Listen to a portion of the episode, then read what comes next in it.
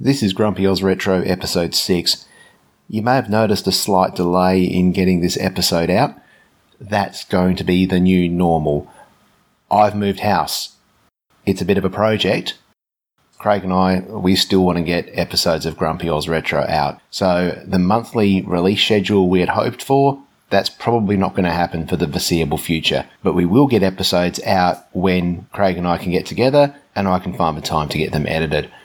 Thanks for your patience. Really appreciate it. One thing that hasn't changed is the swearing. This episode has plenty of it. Not safe for kids.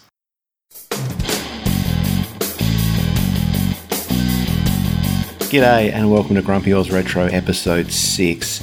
As you can probably tell, I'm not in the old studio anymore. In fact, I don't have a studio, so this is going to be a little bit less fancy than some of the previous episodes. Normally, I'd stick a drop of our guest in at this spot, but I can't do that. Just take my word for it. Chris Arneil from the National Film and Sound Archive is coming up later on and is well worth listening to. G'day, Craig. How's it going? Yeah, pretty cool, mate. Yourself? Yeah, oh, mate, I've been heaps busy, but not a lot of retro stuff, I'm afraid. Have you been up to much retro stuff? I haven't really bought anything for like the last three or four, five months because I've sort of been working on my manpad and putting all my cash into that. But I, I think within a week, I bought two C64s and an Amstrad 464, CPC 464. So yeah, that was just like three random pickups within a week. Uh, one of those 64s come with a with a drive.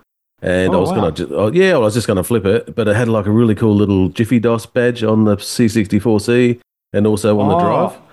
Very nice. So you know, like you need an excuse not to sell, sell something. So I ended up, I think I'll yeah. keep that one. I got another one there. I'll flip mm. off. The other one, oh, the other cool thing, it come with a 1351 mouse, and oh, wow. one of those, yeah, and I've moved that, I've swapped that out for some games for someone else, and come with one of those little joysticks that used to mount on the side, like a little thumb joystick that mounts on the side of the C64s. Yeah, it's a cool little thing. It's like a little base thing that's about oh two inches long, with a little little joystick about an inch high, a little thumb joystick with a button on it, and it just mounts on the C64. So it's uh, that's pretty cool. And look, and it was literally I have to thank one of the members in the club, and that's one of the good things about being in a club. You get you know someone pings pings me and goes, "Oh, there's a thing. Uh, it was only half hour up the road. Shot up there, grabbed the thing, and come back." And uh, yeah, pretty excited, especially when I turned it on and it all worked. Yeah, the other one was just uh, come with a tape drive, a bunch of games, so I'll probably flip that out. But uh, they had some cool games and a couple of joysticks, so I was pretty happy about that. The CPC, I haven't fired that up yet. I've just bought the monitor back from my parents' house, so I do plan. I might even fire that up tomorrow if I get some time, see if that works. I'm pretty excited about that. Probably tape deck will need a bit of love. You know, it's been a while since we've had a bit of a chat. I think two or three weeks ago, I think the last console meet, I accidentally sort of bought an Atari XEGS, which is the 800 800XL series, which is a consoleized version, boxed with the light guns and games, a old cool Atari joystick, and the and the keyboard. So I was pretty excited about that. Yet again, somebody else in the club sort of said they were moving some stuff on that they've got too much stuff in their pile, and then and then he hit me up again and he goes, "I'm selling my Vectrex," and I went, "Oh yeah, well, no worries, I better."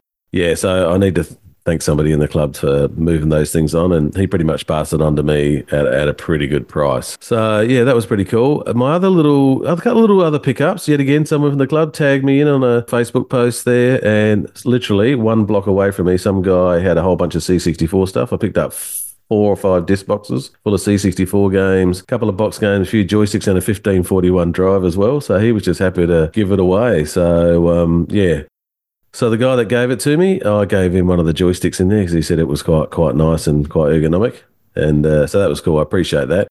He also did a bit of a tradie, bit of a swap, and I picked up a Sharp MZ700, which is a 1982 three machine. Oh, very nice. Oh, they're really yeah. cool. Was that the one with the integrated cassette yeah, and plot and a little plotter in it. Yes. a little like plotter as well. I think there's a few different models of that, if I recall. Yeah. Some of them had the plotter, some didn't. They're a very, very cool machine, very Japanese. Yeah, very Japanese, you know, very, very technical. Bit weird. It doesn't actually have any basic build into it. You've actually got to load it in from tape. And uh, I did watch a pretty in depth video from my mate CRG. He'd uh, completely restored one and yeah, he had a few headaches with it, but he got that going. One of the other guys in the club's offered to give me a tape so I can try it out and load some. But otherwise, I, I'm oh shit, mate. I went fucking mad trying to destroy my house, trying to find my SVI CAS, and because I was so keen to plug the thing in and get it bloody working, and I just couldn't find the thing somewhere. I think I might actually dig out an old laptop and just try and load a WAV file. So yeah, that's like been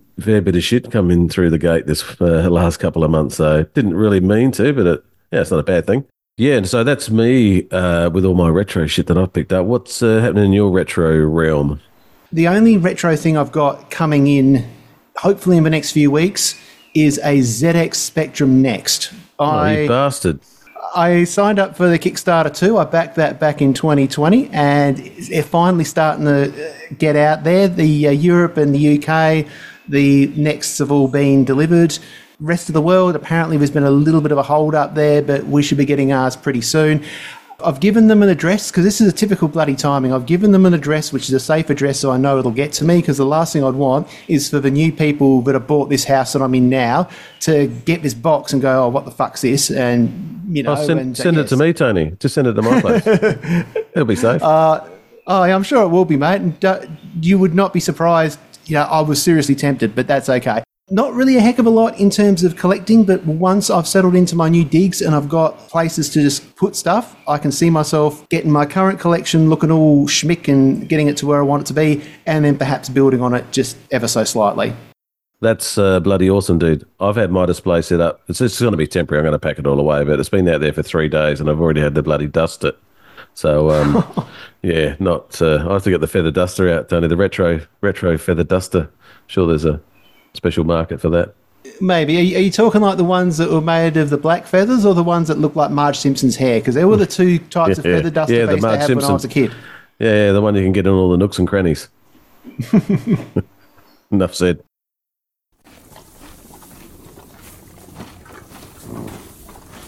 It's been a while, but we're opening the feed bag once again. Hopefully, it's not too full of weevils, which is why I'm letting Craig stick his paws in there and have a nose about, or hooves, because it's, so, it's a feed bag, isn't it? It is a feed bag. Sorry, mate. I just got to laugh. I just remembered when you said weevil. My old man he had his bloody wheat germ out one morning, and he's woofing into it, and he goes, "Oh, this tastes like shit." And my mum comes along and she goes, she holds up the box and she goes, "Oh, that's because it's full of weevils." He'd got about three mouthfuls into it. So, yeah. Anyway, not part of the feed bag, but it's protein, mate. Protein, yeah. Oh, anyway, you get that. Um, yeah, look, had a bit of feedback just generally around the traps. Not even too sure where this come from, but uh, somebody said Actually, I know who it come from, but I'm just not going to mention their name. They know who it is. They reckon we're not bloody grumpy enough. Actually, another dude we at work get keeps... that every oh. fucking month. We just I know, I don't, uh, and there's no. We were fired up last month. I forget what it was, but we were just. Do they want us to drop bloody C bombs or something? I mean, you know, we, we, can't go that far. But really, I mean, how grumpy do you want us to be? Seriously, I'm getting grumpy, mate, because they think we're not grumpy enough. I'm like, you know, well, sorry, we, don't want to be no, like a complete misery guts but you know, at the same time, you know, if you're too grumpy, then you're going to scare off some of the more wholesome people that we want to be able to talk to. Because it's all well and good to I mean. grumpy, it's, it's almost ironic. But yeah, look, if you want us to get fired up, I guarantee you there will be there'll be things that we'll get fired up about. But if we were just like yelling all the time, it would get tiresome. It would be like Alex Jones about the conspiracy theories. It'd be exhausting. You know, you, you, nobody wants that. I thought it was actually pr- proportional to the amount of Macintosh stories that we did. So we've been a bit light on light on with the Macs lately. So oh, you know, look, lamp, still, lampshade slinging. I tell you what, the Mac drought's going to continue. I can give you the strong yeah. tip. But um, yeah, anyway, March you, and Tosh, March and Tosh is coming. So yeah, but uh, yeah, but yeah. So, so, what's in that feed bag? Is have the Weevils taken uh, all the feed? Oh, not what? quite. Sherpa from the uh, Adelaide Retro, he reckons that uh, just keep doing what you're doing, fellas. When I was chatting to him the other night, so he's, he's, he's pretty cool. Oh, the guy from Power Vintage, that Canadian with loves these Atari STs and stuff, he was pretty good. He said, "Thanks so much for your shout out. Love listening to your retro podcast while working on retro projects. I agree with you 100 percent with your grump here. Let folks enjoy vintage computing, whoever they will. Life's too short to get worked up over someone else painting their own vintage computer case or retrobriting." Or using an accelerator or GoTek or a PiStorm. And that's it. You know, just have fun and bloody be happy. So I tend to agree that's with you what, there. that's what I got fired up about in the last episode. I knew it was something important, but uh, I actually forgot what it was. But yeah, nah, totally. And I'm, I'm so glad to hear that uh, I'm not Robinson Crusoe on that one. One of the Roland brothers with the meanie, he had a bit of feedback there. That was all good. A couple of people were pretty excited. Oh, RSNIK Wad, Wad. He was pretty impressed with Martin's uh, BBS memory, so that's always good. And Michael Nitschke, 9872 isn't getting grumpy. He's just not putting up with people's shit. So I think that's just a general, uh, you know, retro term. That's the feedback, Tony. The big news, in my opinion, is that the second Kickstarter for the ZX Spectrum Next has finally come to fruition. Maybe I'm a tad biased here, but uh, because it's taken nearly three and a half years to get to this point, I can see why so many people are just, you know, relieved that it's finally over. And most backers in the UK and Europe have got their machines now. I think I may have mentioned it earlier. Uh, the rest of us here do need to wait a tad longer. Um, apparently, there's some issue with. Uh, the courier company over in the UK, where all those deliveries are coming from, they had no problem with the CR2032 cell batteries going in the UK and Europe. But for some reason, they seem to have it confused with a rechargeable battery, a lithium battery, and the courier company is refusing to send these elsewhere until that's but resolved. So I don't know what the fuck's going te- on there. They're not Teslas. They're not fucking setting no. car parks on fire left, right, and centre. Oh, oh, no, exactly. I mean, I don't. Where's electric Jesus? Where's electric Jesus when you need him? You know. Yes, true. I mean, that's, oh, mate, I mean, I can't see there being too much bollocks. thermal runaway from a little CR2032, yeah. but hopefully it gets resolved. I mean, worst case scenario, I mean, I hope, hopefully this, the Spectrum Next team won't have to open up every single machine and pull out every single coin cell, but if it comes to that, so be it. Yeah, Perth Amiga User Group, they had their meet on the 9th of December uh, yeah, obviously they had a cracking event. I'm very impressed with the prizes that they give out, and there's pretty reasonable turnout. So here there are going to be some changes to that. They're going to try and cut back to maybe one or two meetings a year because there's a reasonable amount of effort. And as you know, actually ARC pretty much half runs itself, so we're lucky. But I know the guys in Perth, uh, you know, struggle to sometimes get a venue and coordinate it. Also, yeah, stay tuned. They've got their YouTube channel and they've got their website. So hopefully we'll get a bit of a wrap up from Chris when he's um, he has been out and about. So yeah, the retro scene here in Australia is a bit smaller than it is in other parts of the world, so we'd like to keep in contact with our friends from all around the country. Craig recently got in touch with Marc Falconer from Amiga Retro Brisbane, who was kind enough to take some notes during their November meet. In fact, Marc didn't just take notes, he made a field recording. And here it is.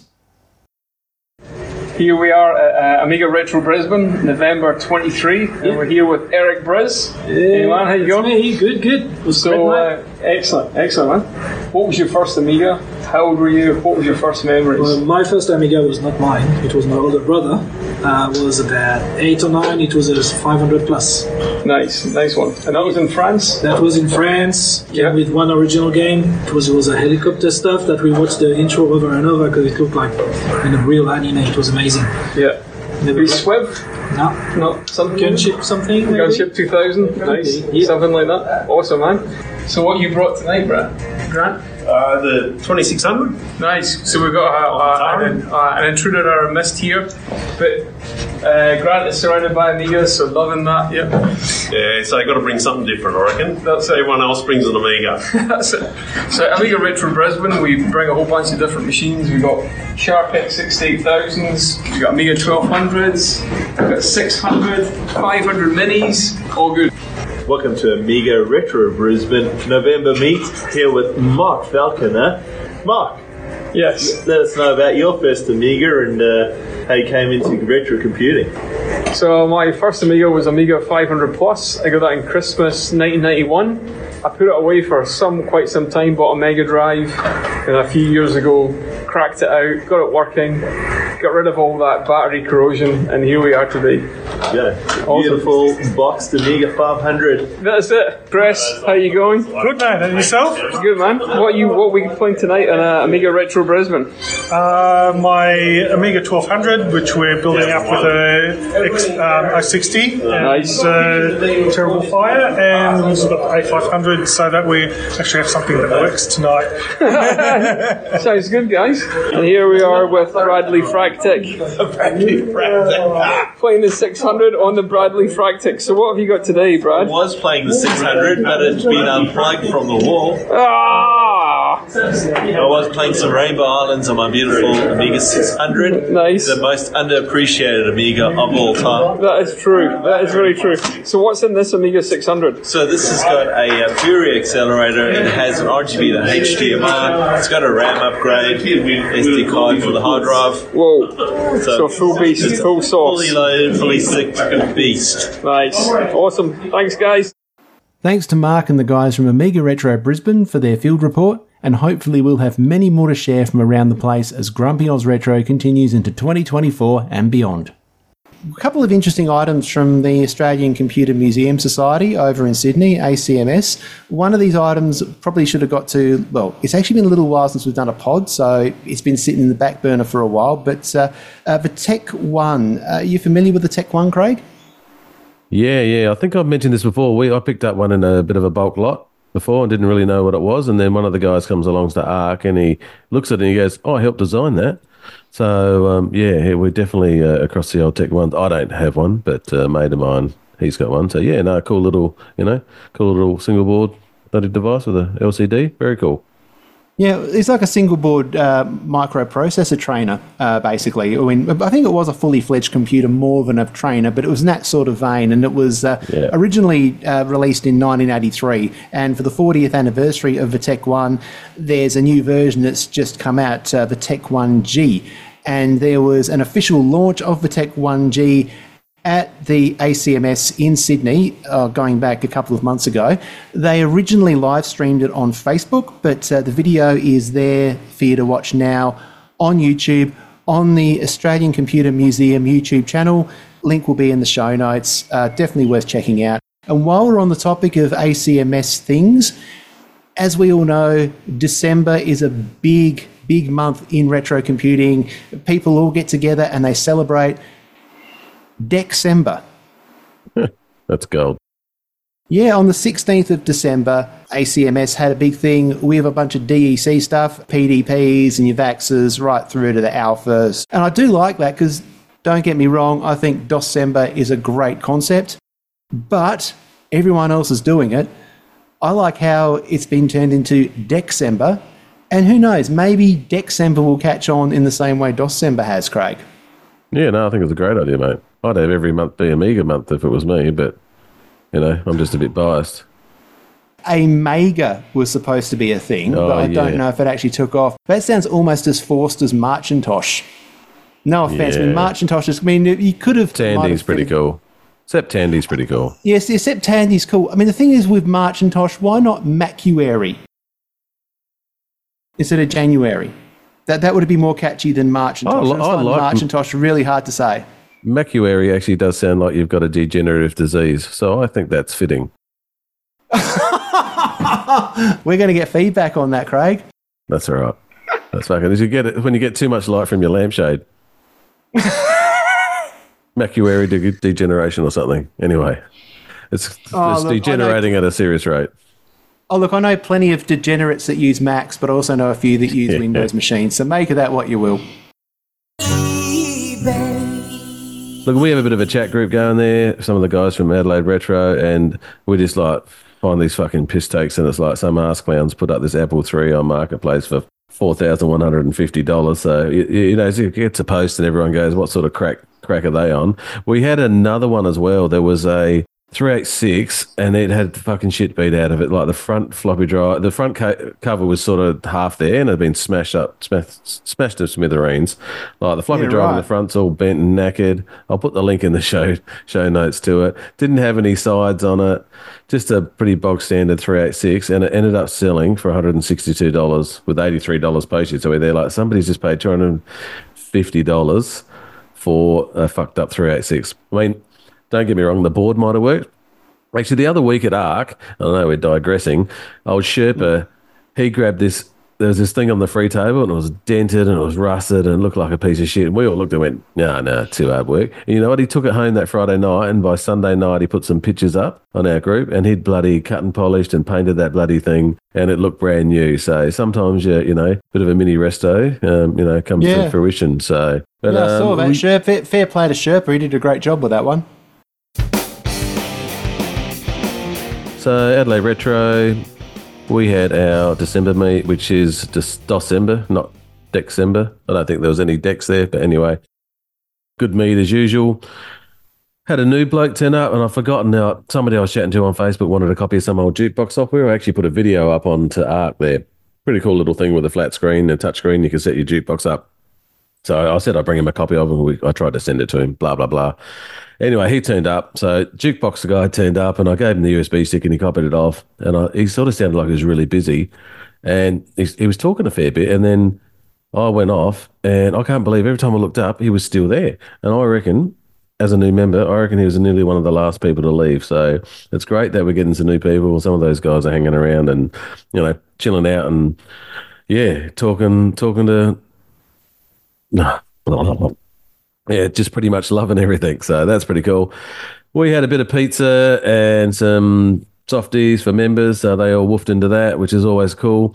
So one thing we like to do at Adelaide Retro for December is that we have a 486 lineup. And I'll definitely put a link to this for Oz uh, Vintage Facebook group. And we took a did a movie of it. We got the old dolly out, which is uh, pretty cool. So we had 44 machines. So I took six 486s down, as, as you do, to help out the. Um, yeah, we were looking at the Guinness Book of Record, but it was twelve thousand dollars to actually enter into the Guinness Book of Record if you were serious. So yeah, we're probably not going to make the grader there, but we'd like to be pretty keen to see if other groups out there could actually see if they could beat the old 44 uh, 486s in a lineup. So that's pretty cool. There was a Tandy 1000 there, which I'm a bit of a fan of. I'd love to have a Tandy 1000 one day. Somebody else had um, Daniel had his Mac that was actually got a 486 card in it, so that was pretty cool. Actually, he can flip between Mac OS and uh, Windows 3.1 one. So yeah, was still a Mac though. But anyway, yeah, no, it's pretty cool that. So that was pretty good. There was a 386 comp. So a couple of the boys there had a benchmark that they were running.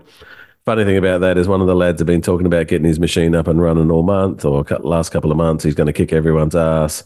And then the other guy was in the competition, basically pulled it out the shed, took it down there, turned it on, and beat him by a couple of frames. So he was pretty impressed with the fact that it just, uh, he managed to just get it over the line.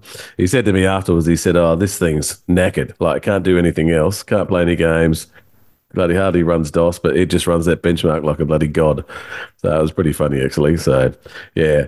Uh, one of the other guys, Greg, he had a Pico Gus. So, Gravis ultrasound little board. I tried to buy one uh, a couple of months ago and I missed out because uh, I got the notification they were back in stock. But I got one at five in the morning and I just happened to be sitting there and I was like, oh. So, yeah, that also emulates uh, some Sound Blaster cards. But a lot of those old 486 early Pentium demos, you need a Gravis ultrasound card to be able to actually run any of those demos. It won't even fire up. If you haven't got a sound card, it just crashes back to DOS. So, yeah. Graham had a couple of cool old school machines there. He had a DOS 2.1 machine, I think it was, and he's got his old HP touchscreen, which is actually not a touchscreen. It's actually got like uh, all around the edge of the actual monitor. It's actually got little light lasers that fire out, and it actually uses positional. So when you, you're basically breaking the connection on the screen, so that's a pretty cool little thing. I've seen it before. Yeah, um, I was. Uh, I, I think I've seen those ones. It's like um, I'm not thinking Adrian might have done, might have fixed something like that. I know he fixed like Yeah, he has, yes. HP Yep. a while back. So I reckon, Spot on. yeah, it's hard to hard to describe. It kind of looks a bit like the um, the IBM PS1, but obviously the PS1 came out about ten years later. But you know that sort of all-in-one, really cute little form factor. If that's what I'm thinking of. Yeah, it is a very cool looking machine. So yeah, Graham has bought that along before. That that, that was running a weird bloody version of DOS as well. So I also took I had a Compaq fifty three hundred, I think, which had Mech Warrior three running on it, and I had my old Sidewinder Pro bloody force feedback. You know, so that gives you a bit of a kick when you couple of dudes jumped on that and started playing the old Mech Warriors. That was pretty cool, running through some Roland speakers. So we had that cranked up a bit. So that was pretty cool. So yeah, no, it was well attended, and uh, yeah, December is always a pretty popular one. Next meet is on the twelfth of January. Uh, Aussie theme being January and all. So, yeah, we tend to break out a few Aussie machines. Otherwise, that it's free for all. Bring whatever you like. So, yeah. Maybe a few Microbees next month, that sort of thing. Yeah, there's a dude on Oz Vintage that always gives us gives me a hard time. Oh, there's no pictures of Microbees. So there is a couple. Of, Graham's got a Microbee. I'll make sure there's a Microbee there. How about that? We'll sort we'll sort out the Microbees. Thing is, though, is that Microbees, for some reason, they just weren't really a thing in South Australia. I, I get they were huge, particularly in New South Wales, because uh, the schools had them all. Because it was, I mean, Microbee had the government contract, but South Australia just we were like it's all Apple and BBC over here. We didn't yeah, really we were a lot smarter. Yeah, we were a lot smarter having BBCs, I reckon. I wouldn't necessarily say that. The BBC Micro was a fantastic machine and I love it, but you've got to remember the Microbee was a pretty important machine for Australia. It was the most successful Australian made machine ever that was actually built from the ground up here in Australia. Someone will let us know if my facts are incorrect. Even today, Australia I know we're all federated or whatever, but states just have their own different quirks, and for whatever reason, we didn't really have Microbees over here. It is what it is.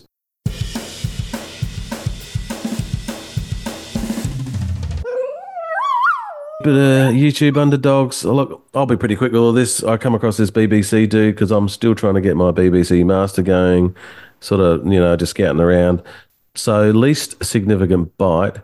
He seems a pretty cool BBC dude. He actually like had a like a like a DOS, well, sorry, a ROM switcher, so he could move between the different operating systems and uh, file systems on the BBC. So yeah, I found him quite interesting. He'll be in the show notes.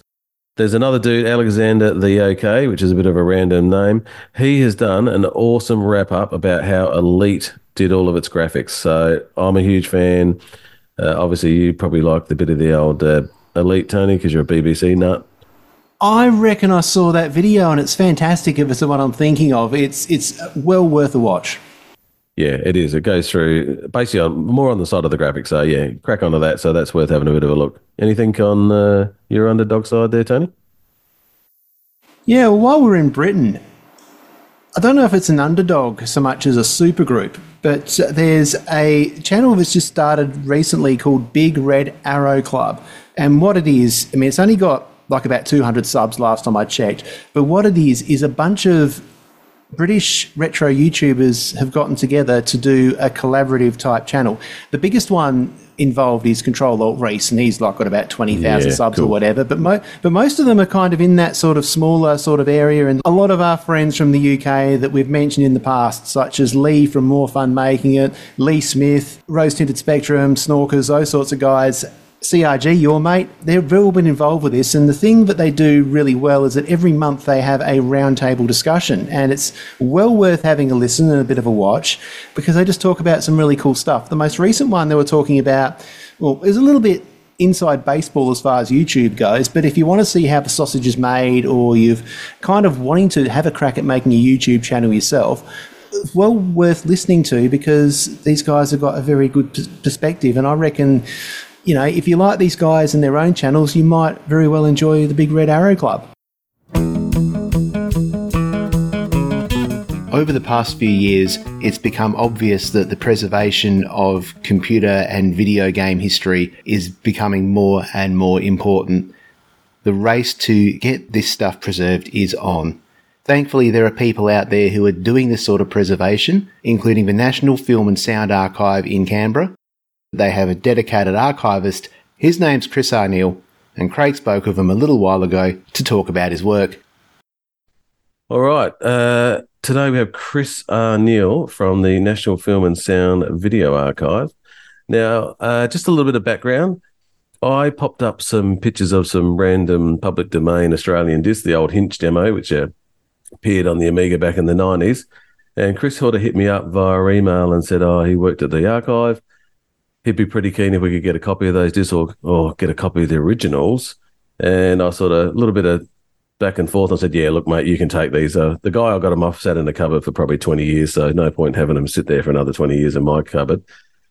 And uh, yeah, a bit more toing and throwing, and we sort of organised uh, to also have a bit of a chat. Chris sort of knew that we were doing a podcast, and then the funny thing was, I actually sort of half lost the discs, and it wasn't until my last podcast I got a box of discs out, and to raise my microphone up, and I went through the box of discs. And I went, "Oh, there's those bloody discs there, awesome!" So sent them across to Chris, and we sort of finally managed to make a bit of a time. So, yeah, Chris, how are you? And um, you know, what's a bit of your background, mate? Yeah, I'm fantastic. And thanks, Craig. Thanks so much for those discs as well. It's great to have them in the Film and Sound Archive collection.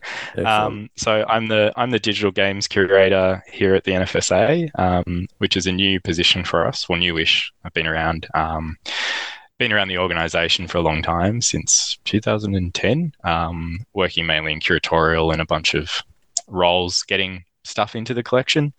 Um, but yeah, we we'd kind of always known that games uh, and and certain uh, parts of software as well, like demos, f- feel uh, felt uh, firmly within our remit of things that we really should be collecting and figuring out how to do properly. Um, so we're we're a national uh, organization, government organization, um, and the National Archive for uh, all audiovisual material uh, produced in the country or about Australia as well. Um, and cool. so, yeah, we, we, we started a project team in, we had a, a traveling exhibition. Um, we do exhibitions with the spaces on site here in Canberra as well. So we had a, the Game Masters exhibition that some people may have seen down in ACMI, um, traveled traveled the globe, and then uh, we ended up hosting it uh, on site in 2019. Um, and our director at the time was uh, had sort of pioneered video game collecting, uh, where he'd previously been director at um, the Institute for Sound and Vision in the Netherlands, sort of our equivalent audiovisual archive in the Netherlands, oh, um, and was really yeah, and, and was you know um, it's great to to have people you know in at, at that level in your executive team really caring about games yeah. preservation and, and probably see that bit properly. of it yeah, I can see that tie in probably with a bit of the demo scene was always good over in, in Europe as well. So he probably. Oh yeah, yeah, yeah, exactly. Yeah.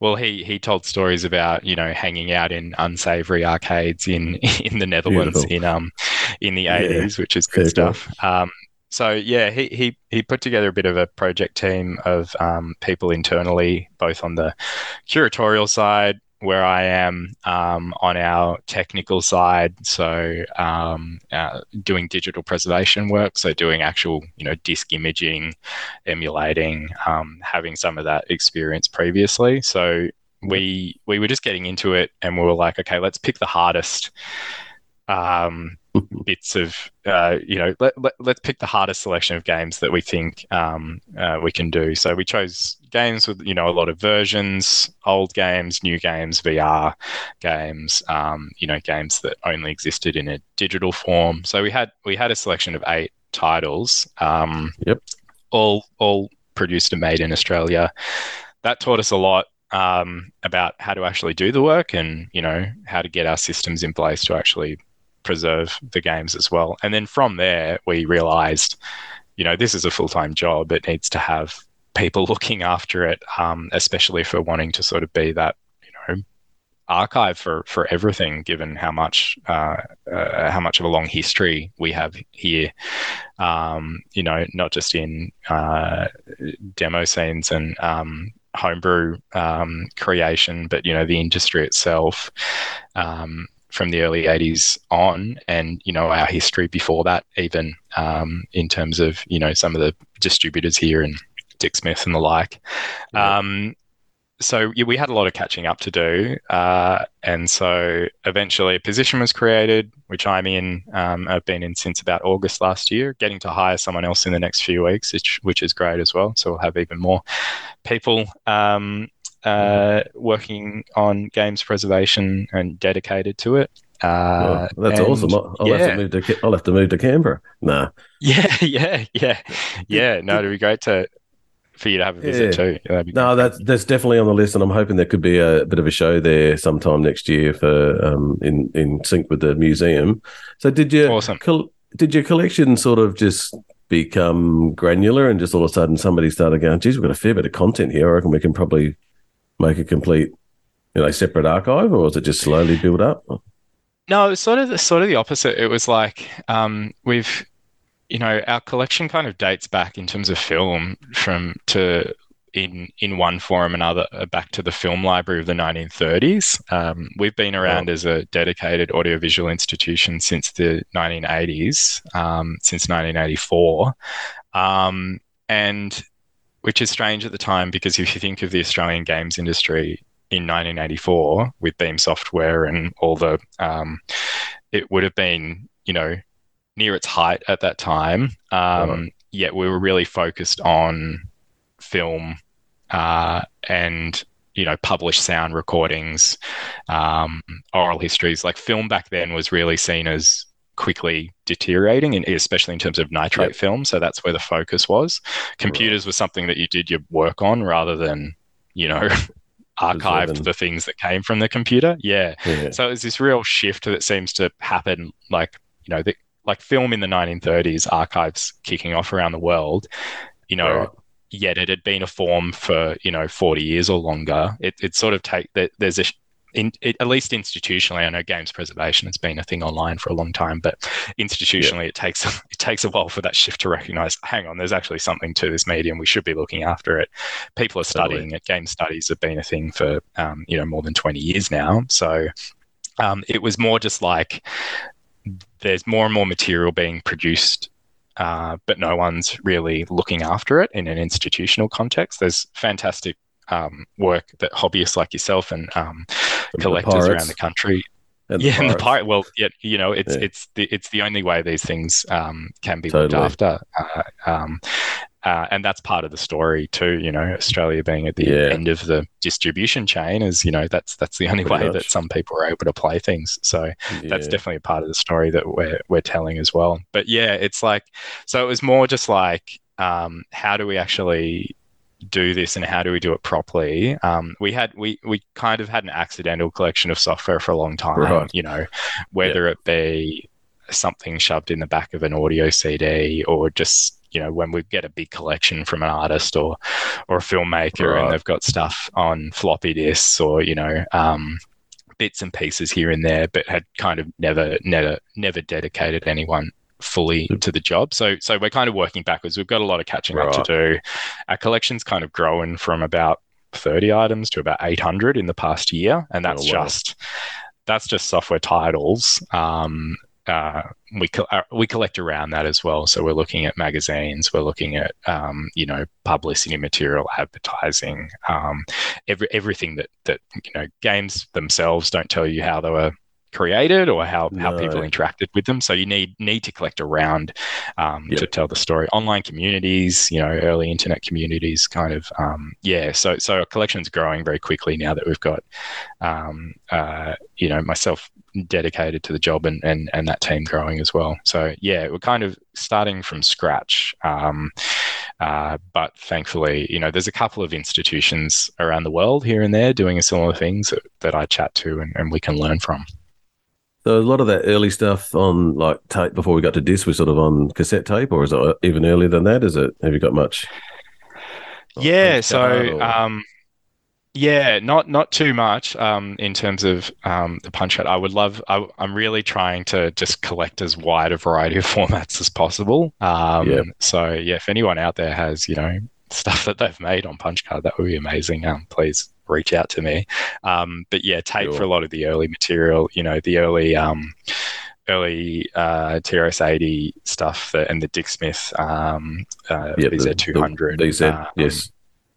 Have yeah, a fair bit of that stuff. There's, I mean, a lot of that stuff's archived now.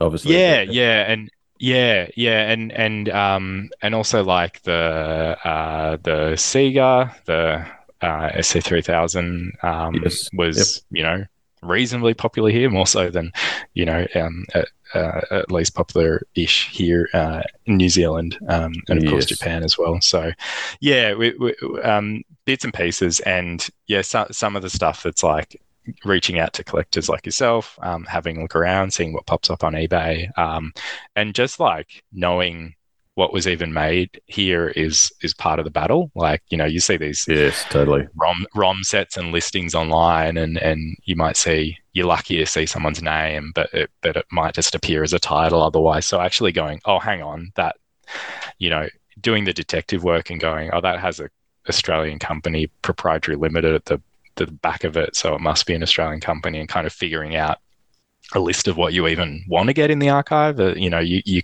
you're creating that from scratch as well. But it's also yeah, reaching out to hobbyists and members of the community in Facebook groups, um, uh, which you know enthusiasts. Yeah, it's the way you sort of got to chase it. It's interesting because there's a guy called Nick Marentes who is into the mm. and look, Donut Dilemma, stuff. yeah, yeah, and look, he's still writing games now. He'd be a great one to sort of look at a bit of a you know forty years of you know bashing stuff out on the Tandy. He's still writing games. That's quite amazing. Yeah, yeah, it's amazing. It's amazing. People like you know John Passfield with writing stuff for the Microbee, and um, yep. then with the rise of his Studio Krome and and still making you know Apple Watch games and iOS games. It's it's amazing that you know like the people are still around to tell the story, which is really important too. So that's the other yes. thing we're doing, and um, would love to do more of as well is getting those oral histories recorded and down. Um, so yeah. you know, having having people sitting down with them for you know uh, a few hours, getting them to tell their story, recording it, and putting that in the archive as well, because um,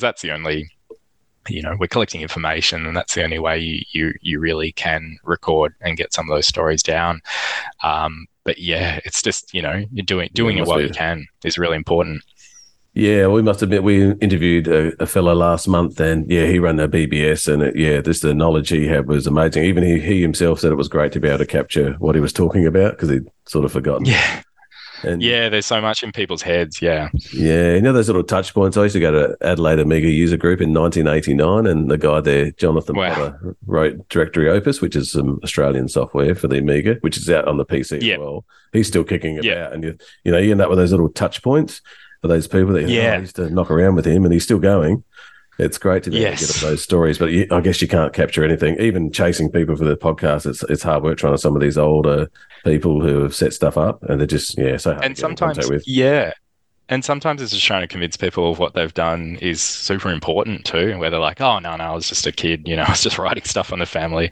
on the family computer." Um, but you're like, "No, you're yeah. one of the first making making games in this country, and that's actually a really important thing." So, yeah, I think it's people people maybe underselling themselves or under undervaluing their own stories as well where you have to kind of go in and go no you, you know you're you're part of history of this country even if it's a um you know you might think it's a niche corner but yeah you know looking at people that are creating things digitally today and and um, the origins of of digital creation it's yeah it's a story that really needs to be told look uh, yeah i think it's awesome that you're trying to capture as much as you can how do you um so, do you actually have some machines there for archiving yourself that you, or do you get some? Do you sort of outsource that, or you do yep. it internally?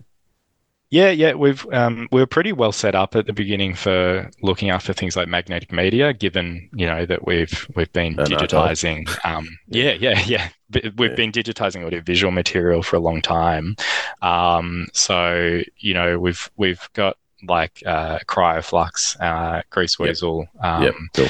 some bits and pieces for for disk imaging. Um, uh, Scott McCoy is our digital media manager, and he's you know he he also um, does it as a hobby. So you find the people that that fall into the work that that have the experience outside of work. Um, and yep. yeah, he, he's fantastic for being able to handle uh, hand over a, a, weird format and say, see how you go with this, and see what yeah, it comes back with. Um, so yeah, we've got that digital preservation team with that experience as well, which is really important in an archive as well. That you're not because a lot of the work worldwide in the in the game space is happening you know it's weird it's it's um, it's it's a little different for us to be an audiovisual archive just dedicated to audiovisual media. Worldwide, that's um, not really common. There's a lot of film archives oh. focused on archiving film, and there's libraries where some some people might collect software and games in a library, but you can imagine an organization that's used to books. They might be used to digitizing books or scanning, you know, scanning books.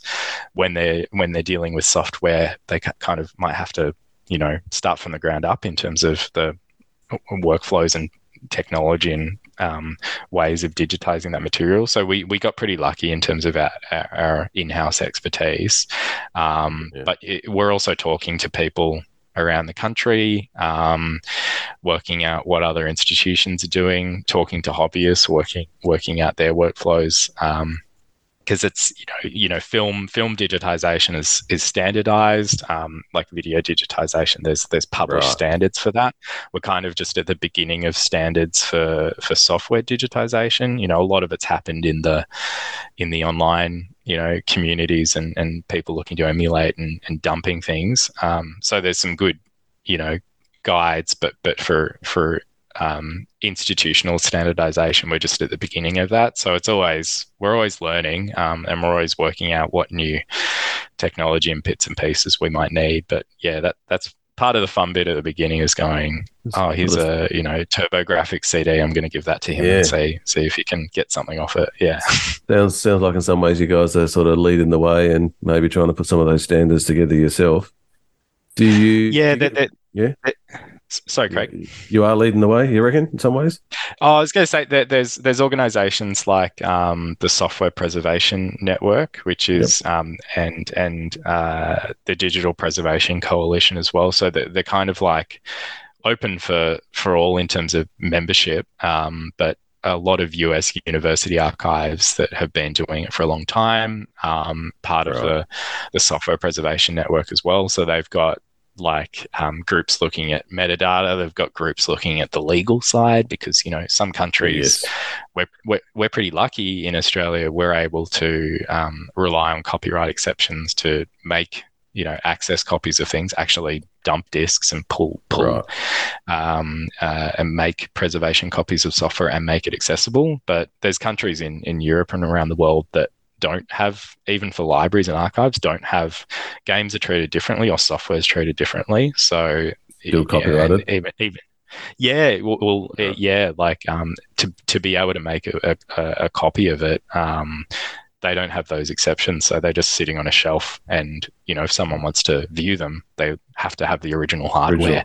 they have oh, to get it running on the original hardware and and you know oh, wow. that's not not really sustainable in, in the future no, kind no. of unless you've got engineers on site constantly you know maintain, yeah, maintaining the hardware and, and, rolling yeah. it out the front yeah yeah, yeah so um, we're, we're kind of you know copyright we know is is always a bit behind um, or a lot behind in terms of the reality in terms of um, uh, uh, especially around um, anything digital and software.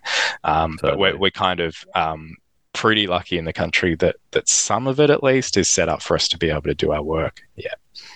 Do you do you end up with like random stuff? It's like someone's dropped a box of tapes in or a box of discs, discs and you're you're not really sure what they're for, so someone's got to half scratch through and yeah. what they are. That'll be probably fun. Yeah, that's always that's always fun. Yeah, or, or you know, um, we because you know we're li- we're literally a big building and people can Google us and, and, and rock up. So um, right. sometimes it's a bit it's a bit tricky when you're like, oh, we'll take this this I don't know. You know, these are kind of just games you look like you copied. Um, I'm always I'm always happy to chat to people though and um and and see what people have got. Um, but yeah, you'd, you'd imagine it's you know uh, and hobbyists would know if you've got a whole heap of floppy disks with just no label on it um, yeah. to go through everything and work out is this gold? Is this something that's been dumped before or what actually is this? You know it takes time. Um, so yeah i've got a few of those around my desk that i'm like i really need to just see what see what these things are. But yeah we we had um we had a story on the abc a few months back with my colleague yeah. uh, joanna mcmahon. Um, and it was great. Some some developers from the 80s and 90s reached out to us after that story. Um, oh, sweet. Some people around Canberra were just like, I've just got an Amstrad that's been sitting in my garage gathering dust. Can you do anything with it? So, yeah, we're always happy to have a look awesome. at hardware and equipment and, you know, anything that can help us either um, digitize material or we I love to do demos, especially for kids on site as well, on like scripts, yep. you know, school holiday programs, or we get a lot of school kids through as people listening may have remembered coming here uh, in their childhood on their um you know uh, mandatory trip to Canberra in year six or whenever it was. So yeah, but people coming through, um, I just love to show them bits and pieces from my childhood and confuse them, whether it be you know the old chunky Game Boy and just yeah. kind of um blow blow their mind at the at the uh, resolution sewer green screen. Yeah, yeah, exactly. Yeah, That's yeah. always fun fun to see how they react. So yeah, I love to have bits of hardware sitting around. Yeah.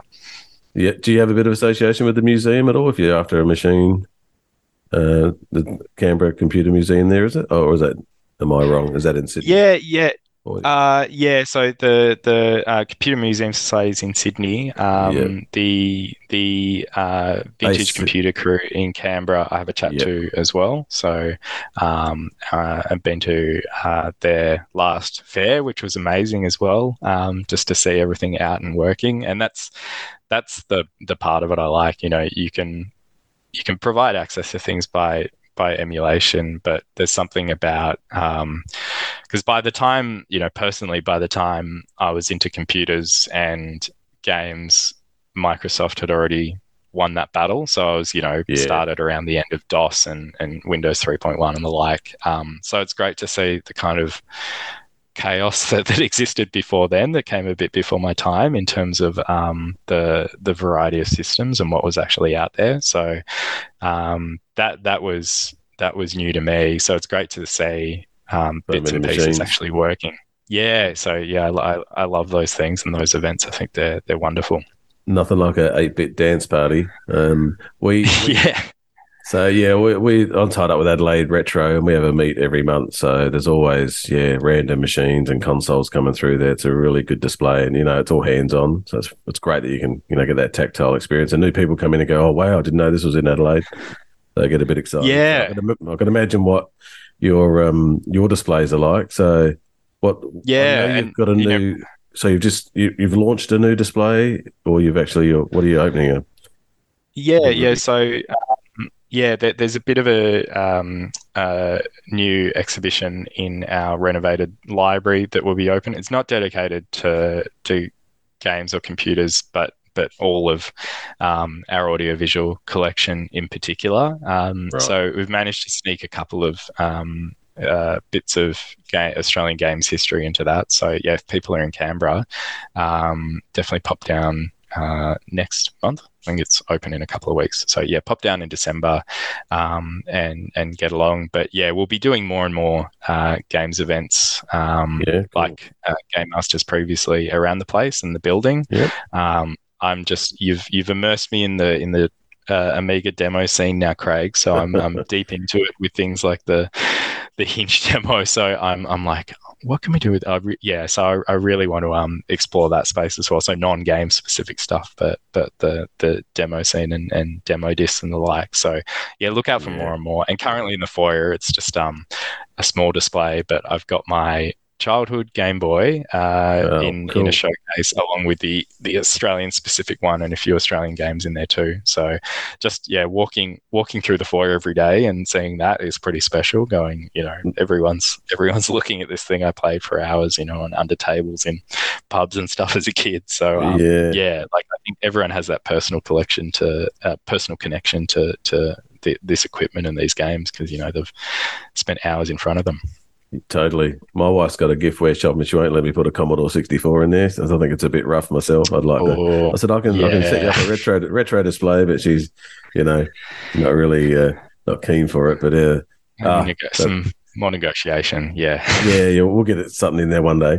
Um, have you got a yeah. much much stuff yourself? Obviously, you got a Game Boy there. You've got a little bit of bit of retro kicking around home. Yeah, I've I've kind of had uh, like I, I, I think kind of always been um, more console focused than than PC. But as I was saying, yep. you know, definitely shareware around the beginning. Um, uh, you know, whatever I could get my hands on in terms of um, uh, discs um, and DOS games uh, later yes. on, sharing those around the playground was just yeah. kind of fully absorbing anything that I could actually play. Um, and then yeah, I think good era, good era. I think. Yeah, yeah. So um, and you know connect, connecting with john passfield was amazing because i would play a heap of halloween harry um, not knowing that that was made in brisbane and just just kind of blowing my mind of going oh this you know this this thing that you just kind of play you're not thinking about who actually made it and how close they are to you. So yeah that that was a favorite of mine. Um, any any uh, so it was kind of like you know what was it? Wacky wheels, kind of any you know any any yeah, um, yeah. strange shareware that you just kind of get um, on on a CD, and then um, all the PCs I had after that were were kind of like not really up to spec for for playing games in the Windows era. So I'd have, um, I think the Super Nintendo was was my big introduction. Um, uh, and then and then was kind of like bouncing between you know whatever I could get running on on my PCs, and then um, going from from owning bits of consoles uh, uh, and handhelds, um, and then had kind of have kind of all owned most of the major consoles since then. Um, so kind of naturally accumulated a collection as you play. Um, have tried to to you know not um, once you once in, once you move into your own place and you're like, okay, this is how much stuff yeah. I'm actually taking up in the shed. Um, trying to keep it under control and, and buying as much digitally as I can now, which I'm you know yeah. is a whole yes. other issue in terms of not actually owning anything, um, which is a bit sad. So yeah, I can my outlet now is work, and I can go. Okay, I'm collecting, collecting. Yeah, I'm building the collection oh. that's going to outlast me at work, and then um, you know play play for fun at home and not and and get my a feel of collecting um, with what I do at work. Yeah, I like it. It's for my job. Yes. But, yeah, uh, yeah, yeah, yeah. I think exactly. I think I still see. I, I've made a couple of trips to you know Japan, and when, when you're yeah. in the retro stores yeah. there, you're still like, yeah. oh, I could, I could get Go this. Mad. I could fit this in somewhere. Yeah, yeah. Or if you're um, anyone who's been into the book offs or hard offs there, you know, just the big tubs of uh, of the old Japanese games that, that are like a couple of bucks each. You're like, oh, man. yeah, I've, I've I, yeah, I have I have brought home a few of those just to have you're like, oh, this is a box copy of of this um, yeah. Famicom game, so I think I need to own this. So yeah, here and there, um, yeah, where where the opportunity opportunities presented itself, yeah, definitely box art is awesome. And I think back in the day, like you had a fair few pirated PC games coming through, but when you bought a console and you actually you, you had to like, slug up for fifty or sixty bucks, you actually made sure you got your fifty or sixty bucks worth out of that game. You just played the hell out of it because you know weren't getting another one. yeah, yeah. And as a kid, like you don't have that real like for a game to be bad, it has to be really bad for you to realize this is terrible. you know, like I remember playing um uh it wasn't until later in life, even having a Super Nintendo, that I played Super Metroid and um, you know uh, Link to the Past and all, all the big hitters on the Super Nintendo because I was playing like Revolution. What was it? Revolution X and the and then um the old arcade game and then like the Ren and Stimpy one and um yeah. like you know, I, I, I, had, you know, a few of the Mario games, but you're like, I just, you just play whatever you could get. And then, and then looking back, you're like, oh, yeah, I should have, you know, looked a Got bit a, wider. But a whole pile of other um, games there. Yeah, I was too busy yeah. playing my, my Amiga, mate. So um, I sort of half missed the console because I had an Amiga. I was just too busy copying, copying and pirating games, I think. Just that was, yeah, I'm, for, I'm sad I that because that, yeah, yeah, yeah. Um, that, that, that I think um, that was kind of peak gaming in terms of um, yeah it, it blows my mind what people were doing on the amiga back then and, and the freedom in terms of you know the amount of games and, and bits and pieces that you could play and and, and other bits of software. Yeah i think that that was a real golden age. Crazy time so what can people do if they do think they might have a bit of random aussie software in their collection? How do they get it to you or contact yeah just um yeah, just just get in contact with me. Just Google me, and it's pretty easy to to reach out from there, or or get in contact with the NFSA. Um, yeah, if you've got anything that you made yourself, if you've got um, collections that you've been going um, need to do something about this, um, want to make things more accessible. Um, we don't just have exhibitions on site, but you know, um, researchers and people that are interested in studying games, um, people that are interested in playing games, we provide access to those materials as well. So, um, yeah, just just Google the NFSA uh, and uh, have a look at us, and um, yeah, work out where your collection might fit. Yeah, look, I'll put some links in the show notes. I think that's that's great that people who yeah, well, it's sort of funny, I guess, if you have written a game and it's sitting on a tape somewhere. I did watch a YouTube clip. Somebody tried to recover a tape game from his neighbors from 30 odd years ago, and he managed to actually get the thing to work, but it wasn't the game he thought it was. That's quite, in, you know, I love that sort of restoration and, you know, yeah. get this thing to work. It's bloody cool. And I'm sure there'd be yeah, and out there. I threw the, all my stuff yeah, out, the, unfortunately. Yeah. Yeah. Yeah. It's, it's, it's a common thing. Um, and like, the other thing is not just the games, but artwork and bits and pieces. So, um, been talking to people about, you know, they, they might have made box art or um, yeah. uh, uh, done um, uh, design documentation for games as well, which is gold, um, you know, because there's only one copy of it. Um, a lot of it hasn't been scanned Yeah. or appears online elsewhere. So, so that material too. But yeah, of course, you know, people people move house, things things get lost. Um, people want to hang on to things for their kids, but they they go missing. So yeah, um, but yeah, if you if if you've got things that you know are important, or even if you you know, um, uh, yeah, just just reach out and have a chat with us. And a sort of a bit of a personal one. Um, we used to sit around and play the Ratbag games, Powerslide, lead foot. I don't Yes. know if you guys have got the any. Have you got much of their gear? Because we used to play that. at Yeah. Parties like we'd go hammer and tongs on that. Actually, one of the ladies that comes to retro night, she's come before. She's good friends with those guys, so it'd be interesting to see. You've got a bit of a display there, or they're giving you a bit of content. Yeah, um, yeah, we've we've we've got uh, quite a lot of their software, both the PC stuff and the console stuff. Um, and yeah, th- those those games are fantastic, and what they were doing in terms of um, pushing the hardware limits at the time uh, is really amazing. So yeah, um, would would love more though, especially the the design documentation. So if anyone out there has any connections, um, yeah, reach out and get in touch. That'd be great. Might see if I can chase that one up. Actually, that's really cool. Um, Awesome. The other quick one, dude, is that we always like to, because we are Grumpy Oz Retro. Do you have a bit of a grump? Is there anything out there that uh, sort of gives you the shits a bit in terms of yeah. Well? yeah, I'm I'm having to think. At the moment, it's just like um, trying to keep up with things to play. It's been an amazing um, year for for new games. So for, for myself, trying to find the time to to get in to dip into it all has has been tricky. Um, yeah, um, no, I I, I, a try to be? That's, positive. that's right. Yeah, that's great. yeah, I yeah. I was thinking, sort of thinking before, just a minute ago, there, like, because quite often, no, sometimes I'll get a hoard of, you know, I'll buy, you know, a couple of Commodore 64s and it'll come with, like, you know, 25 boxes of bloody discs and random stuff in there. And look, I like Yeah. to tend to keep it and try and keep those collections together. But I find it a little bit frustrating sometimes. People tend to break it up I'll and tell you pull, all- pull all the games out Yeah. and then they'll, then they'll um, Yeah. sell, them, sell them off and throw all the crap away. Yeah, and uh, and and one for me is the the games that we do digitize that try and copy that just don't work. I think that's that's you know um, that that that always makes me a bit sad. Where you're like, um, you know, that there's just the with natural degradation of things and especially the CD-ROMs and bits and pieces that we're collecting. Um, I think people not realizing that they're um, as fragile as they actually are.